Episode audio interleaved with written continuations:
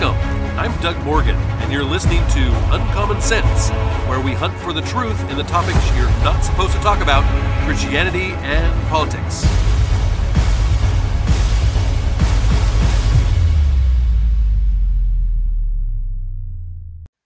Ever since the COVID vaccine was announced, there has been a lot of talk of mandating the vaccine. I had gotten into a number of conversations with different people, even going back as far as a year ago, where people have called me a conspiracy theorist or whatever for basically saying that the COVID vaccine was going to be mandated, that there is going to be a number of people that wanted to mandate the, the, the vaccine. And many of these people said, no way, this could never happen here in the United States of America. The backlash would just be too great, they said, and, and it would not be even legal to do so. But as time has passed, the idea of mandating vaccines has has grown in popularity. The lack of accessibility to the vaccine made this debate, you know, kind of a mute point at the time because not everybody could have uh, you know the vaccine given to them and so why and how could you mandate something that not everybody could have? But now the time has come that everyone that wants to get the vaccine has gotten the vaccine and the debate now switches to you know should it be mandatory to get the vaccine? The federal government is is moving to pressure um, many entire industries even to mandate the vaccine within their companies. They have come out and said that they're looking at withholding federal funds to, to companies that don't require the shot of their employees, such as hospitals, airlines, cruise lines. You know, they, they were the first to receive pressure from, you know, the federal level. And the Department of Defense just announced that all military personnel will have to get the shot. Now, democratically controlled states are getting in on the act and requiring state employees and teachers and essential workers to get the vaccine. Four airlines have announced that uh, their policy is either going to change or not change. They, they, they've announced where they come down on the matter. Southwest Airlines American Airlines and Delta Airlines have announced that they will not be requiring vaccination of their staff. Uh, United Airlines, though, announced that they will require the shot. Uh, Norwegian Cruise Lines uh, ha- have actually gone to court, believe it or not, to try to keep their mandate in place. They are mandating that all passengers provide proof of vaccination before leaving the port in Florida. The problem is is that Florida has made it illegal to mandate the vaccine. So they've had to go to court to try to have all vaccination cruise lines. Now we are seeing other companies, Google, Twitter, and Facebook have announced a, a vaccination requirement for coming back to the office. Netflix is requiring COVID 19 vaccinations for the cast of all U.S. productions, as well as the people who come in contact with them. Walmart, the nation's largest retailer, is said said all that the that its U.S. based corporate employees must be vaccinated by October 4th. This mandate does not apply to Walmart store employees, but they are putting huge pressure on them to, to go ahead and get vaccinated.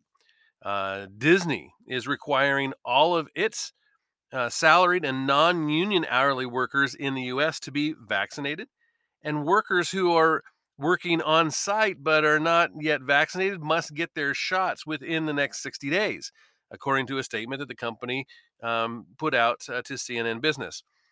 Employees who are still working from home must provide the company with proof of their vaccination before returning to work. Did you hear what I said?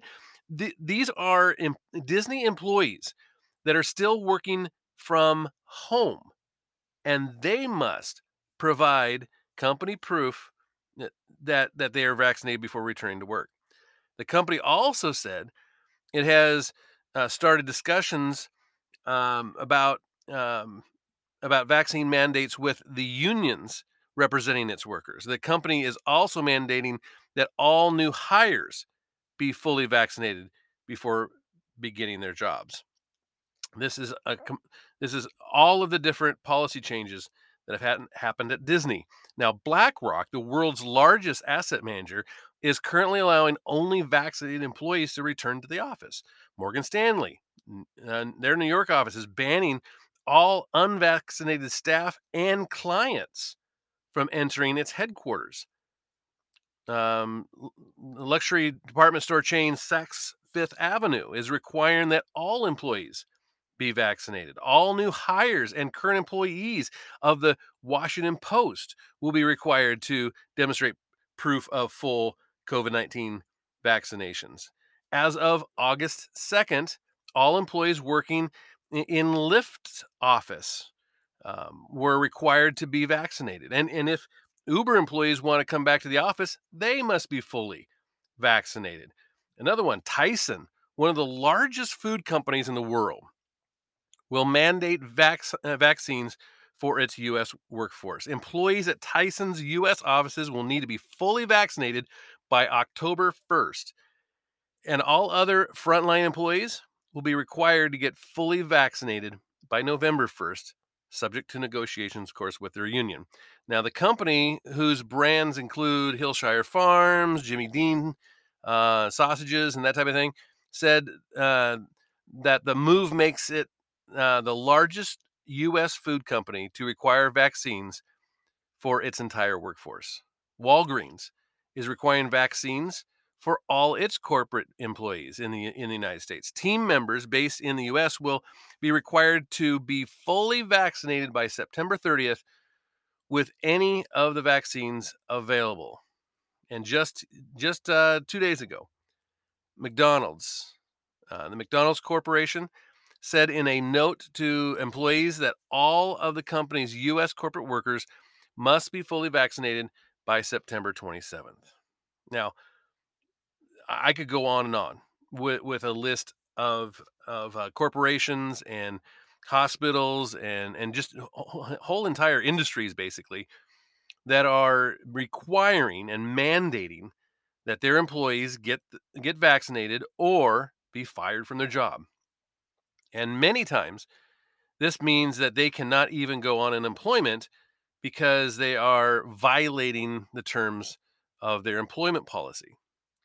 Many are pushing back against this though, and there are many reasons to not get it, and they are they, they, they have made that choice for themselves. These people have looked at the evidence, they've looked at their situation, they've looked at the science, and they've said, you know what, for me, it's it's not uh, something that I want to do. They've made that choice for themselves.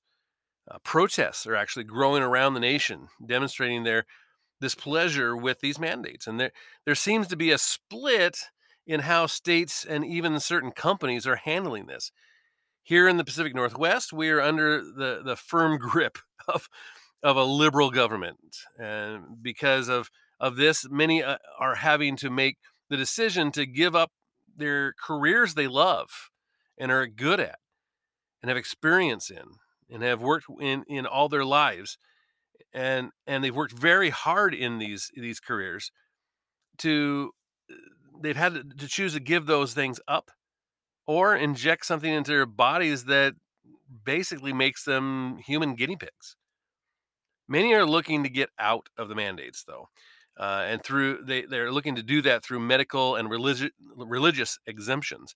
Many state governments are requiring doctors that are giving medical exemptions to put their license numbers on the form, and you can see why, because this allows the state to pull the license of any doctor that gives out, you know, too many exemptions. Many doctors are just not giving any for that very reason. And that's why you see many of these uh, pregnant mothers and uh, nursing mothers uh, that can't get medical exemptions, uh, even though their situation would call for it, because the doctors are just too scared to give them out. Now, on the religious exemption front, employers that are subject to the Title VII of the Civil Rights Act of 1964 must reasonably accommodate individuals who notify them of you know sincerely held religious beliefs that prevent them from receiving the vaccine. Now, employers generally should assume that requests for religious accommodations are based on uh, sincerely held beliefs. That's that should be their default. However, if an employee requests an accommodation and an, an employer has an objection, um, you know, base for for questioning the sincerity of the belief or practice, the employer can request supporting information from the employee. So basically, if you're going for a religious exemption, it it all hinges on whether or not the employer can uh, believes that you're sincere number one and can prove that you're not sincere number two if they're trying to get out of that. Uh, this information that the employer can request from you to to try to prove that you're not sincere this information could be a firsthand explanation from the employee or maybe verified by third parties uh, third party verification does not have to come from a religious official, even, or a member of the worker's religion, uh, because sincerity is the metric, and third party verification can be provided by others who are aware of the employee's religious practice or belief. But employers are to be mindful not to pry too far and, and try to get too much information when it comes to this kind of thing. An employer that asks for unnecessary evidence risks the liability of denying a reasonable accommodation request. So, accommodation is another factor in whether or not they uh, can grant these. Now, statnews.com uh, uh, came out uh, with a with an article, and uh, this was from Aaron Siri, uh, who was a, a civil litigation lawyer, and he said, ever since the Food and Drug Administration granted emergency use authorization for two new vaccines employers, schools, and other organizations are grappling with whether to require the COVID 19 vaccination. With organizations, uh, while organizations are, um, are currently free to encourage their employees, students, and other members to be vaccinated, federal law provides that, at least until the vaccine is licensed. Individuals must have the option to accept or decline to be vaccinated. This comes straight from from uh, a, uh, a lawyer. Knowing what an organization can or cannot do with respect to COVID 19 vaccines can help them keep their employees, students, and members safe and also save them from a costly time consuming litigation. Even though the FDA granted emergency use authorizations for the Pfizer and the Moderna vaccines in December of 2020, the clinical trials the FDA uh, will re- rely upon to ultimately decide whether to license these vaccines are still underway and are designed to last for approximately two years to collect adequate data to you know establish if the vaccines are safe and effective enough for the FDA to license. The abbreviated timelines for the emergency use application and authorizations means there is much the FDA does not know about these products, even as it authorizes them for emergency use, including the effectiveness against, you know, the the um, uh, the infections uh, where they're asymptomatic, uh, where there's death uh, and and transmission of SARS-CoV-2, the, the the virus that causes the disease. Given the uncertainty about the two vaccines, their EUAs are explicit that each is quote, and this is what they say an investigational vaccine not licensed for any um, indication. That's comes directly from them, and and require that all quote promotional material related to the COVID nineteen vaccine clearly and consciously state that this product has not been approved or licensed by the FDA, but has been authorized for emergency use by the FDA this this is right there on the vaccine. These are not approved. These are given the okay for emergency use. The UAs are clear. Getting these vaccines is voluntary. the same section of the Food uh, Federal Drug um, Food and Drug and Cosmetic Act that that authorizes the FDA to grant emergency use authorization also requires the Secretary of Health and Human Services to ensure that individuals to whom this product is administered are informed of the option to accept or refuse administration of the product.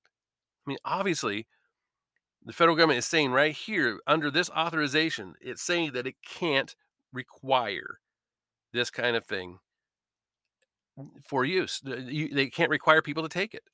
Likewise, the FDA's guidance on emergency use authorization of medical products requires the FDA to ensure that recipients are informed to the extent practicable, pra- practical, uh, given the um, applicable circumstances, is the way they put it, that they have the option to accept or refuse the EUA product.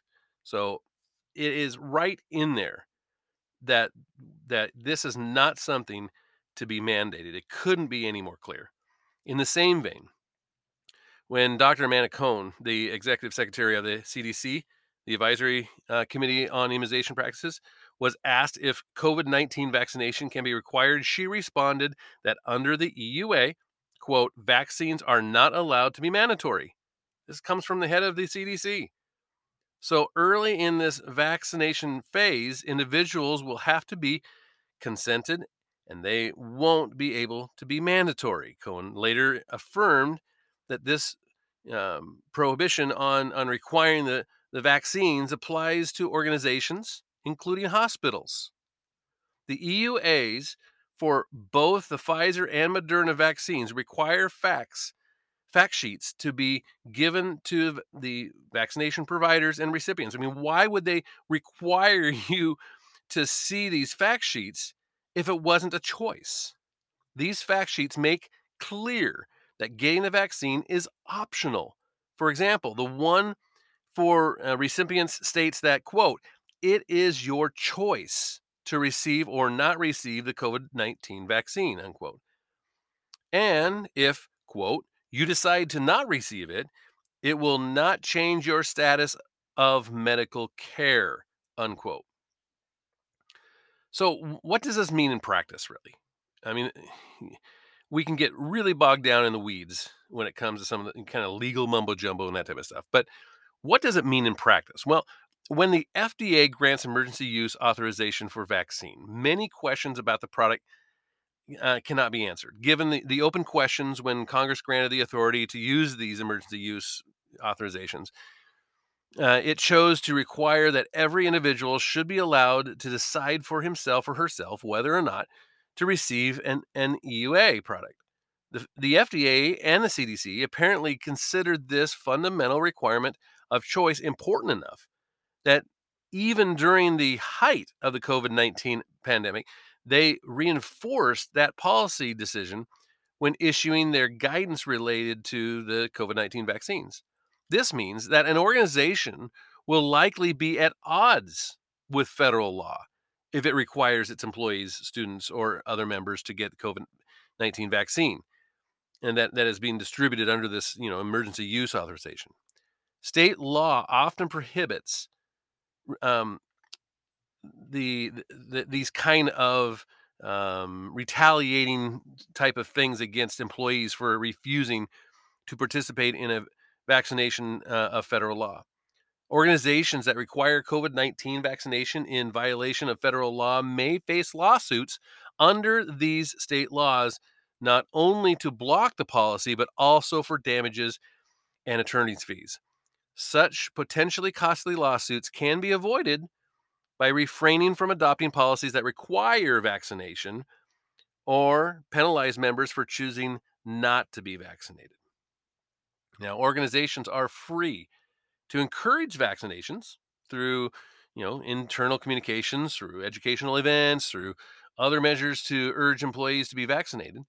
And they can take these measures as as long as number 1, they are not viewed as coercive.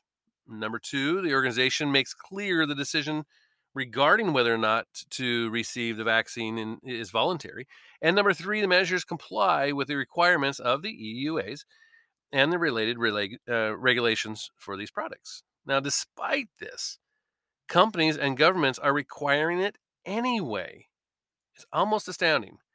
Uh, uh Rick Rickards um, from the Daily Reckoning uh, wrote this. He said, "In uh, said the Hill reported the barriers to a return to normal remain in the form of vaccine hesitancy. Don't you love that word? As millions voice skepticism over shots that have shown no serious medical consequences. we had a, we had we had a doctor tell our family just the other day not a single person has died from getting the vaccine. Not a single one. We even quite we even went back and said, "Are now you're you're saying not a single person has died?" I mean, people have died from aspirin, but they're saying not a single person has died from the vaccine. Completely, yeah. Obviously, they're not our doctor. well, it's entire it's not entirely true that these vaccines have shown no serious medical consequences what jim is saying. A few people have died and others have developed severe side effects immediately after receiving the astrazeneca covid-19 uh, vaccine which of course is not being used in the us any longer. As a result Aus- uh, austria has suspended the use of this vaccine while investigations are underway. Meanwhile on on uh, otherwise healthy 39 year old Utah woman recently died four days after taking the second shot of the Moderna vaccine. Her liver stopped functioning, in, uh, according to her doctor. To be clear, side effects and even death are not unusual among those receiving vaccines. Like I said, most people don't have serious problems, but no approach is 100% perfect. Pharmaceutical companies and clinic, uh, clinicians try to minimize such e- uh, events in the development and, and testing of vaccines. Public health policy is based on balancing potential harm from the vaccine against the benefits of the vaccine in terms of lives saved. This information should be provided to patients so that they can make an, an informed consent. The risk may be low, but they do exist, and a small number of people may experience serious side effects or even death. But here's what's not widely known and is available from drug manufacturers um, and their own clinical tests va- on the vaccines. First, these so called vaccines are not really vaccines in the widely understood sense. A traditional vaccine involves an injection, either with a weakened form of the virus. Uh, you are you are you know protecting against or or a similar virus either one can produce antibodies that remain in the system and fight the actual disease if you get it these new vaccines are entirely different i don't want to get too deep in the weeds here we don't have time but these treatments use experimental genetic modifications to inject you with the mRNA, which is a partial strand of genetic code. That mRNA then enters your cells and orders the cells to construct a spike protein similar to the SARS CoV 2, the, the virus that causes the COVID. This spike protein then precipitates antibodies that can reduce your reaction to SARS CoV 2 if you get it. But the vaccine does not prevent you from getting COVID. And that's that's my point. point and it does not prevent you from spreading it to others. And that may be new to you, that may be news. But the vaccine does not prevent you from getting COVID, and it does not prevent you from spreading it to others. The, the, the spike protein remains with you indefinitely. In effect, you have modified your own genetic makeup to fight COVID without actually gaining immunity and without reducing transmittability. According to the US uh, Centers for Disease Control and Prevention, if you if if you're immune to a disease, you can be exposed to it without becoming infected. That's what a normal vaccine is. You can be exposed to the to this virus or whatever and not become infected. But these vaccines do not prevent you from being infected or spreading it to others. Some have likened them to, you know, like the chemotherapy for a cancer that you don't have vaccines of this type with respect to viruses are entirely new in humans. Studies have n- have not gone on long enough to evaluate long-term side effects. It's it's just it's just the case. These drugs are not FDA approved. They are not being distributed under um, an emergency waiver to avoid the normal approval process. It's almost like we're being used as human guinea pigs. It is likely that most people receiving the drugs are unaware of these important differences between the new drugs and the traditional vaccines, which raises questions about whether their consent is fully informed. There could be there could very there could be really good reasons for vulnerable individuals to take these drugs. I that, I, I concede, but they should not be mistaken for the kind of smallpox, polio, and flu vaccines for which we are all familiar and we all probably have taken. As far as vaccines go, mRNA genetic therapy is a brave new world and one that is really not well understood. Okay, yes, they have they have been working on these for 20 years or more, but not one single one has been approved. So, based on this and the other things that, that we've discussed, the making of these vaccines mandatory is totally out of line, illegal, and immoral. And we need to stand up and we need to fight this. Now, I'm not saying that if you want, you know, if, if you want to take the, the vaccine, that you can't take it, go go for it, take it. But to make this mandatory for you know reasons of employment or whatever, this is ridiculous. And you may agree with me and you may not agree with me, but I would definitely love to hear from you. And you can always do that at uncommonsensepodcast.com. Thank you very much for listening. This podcast is a production of Morganite Communications.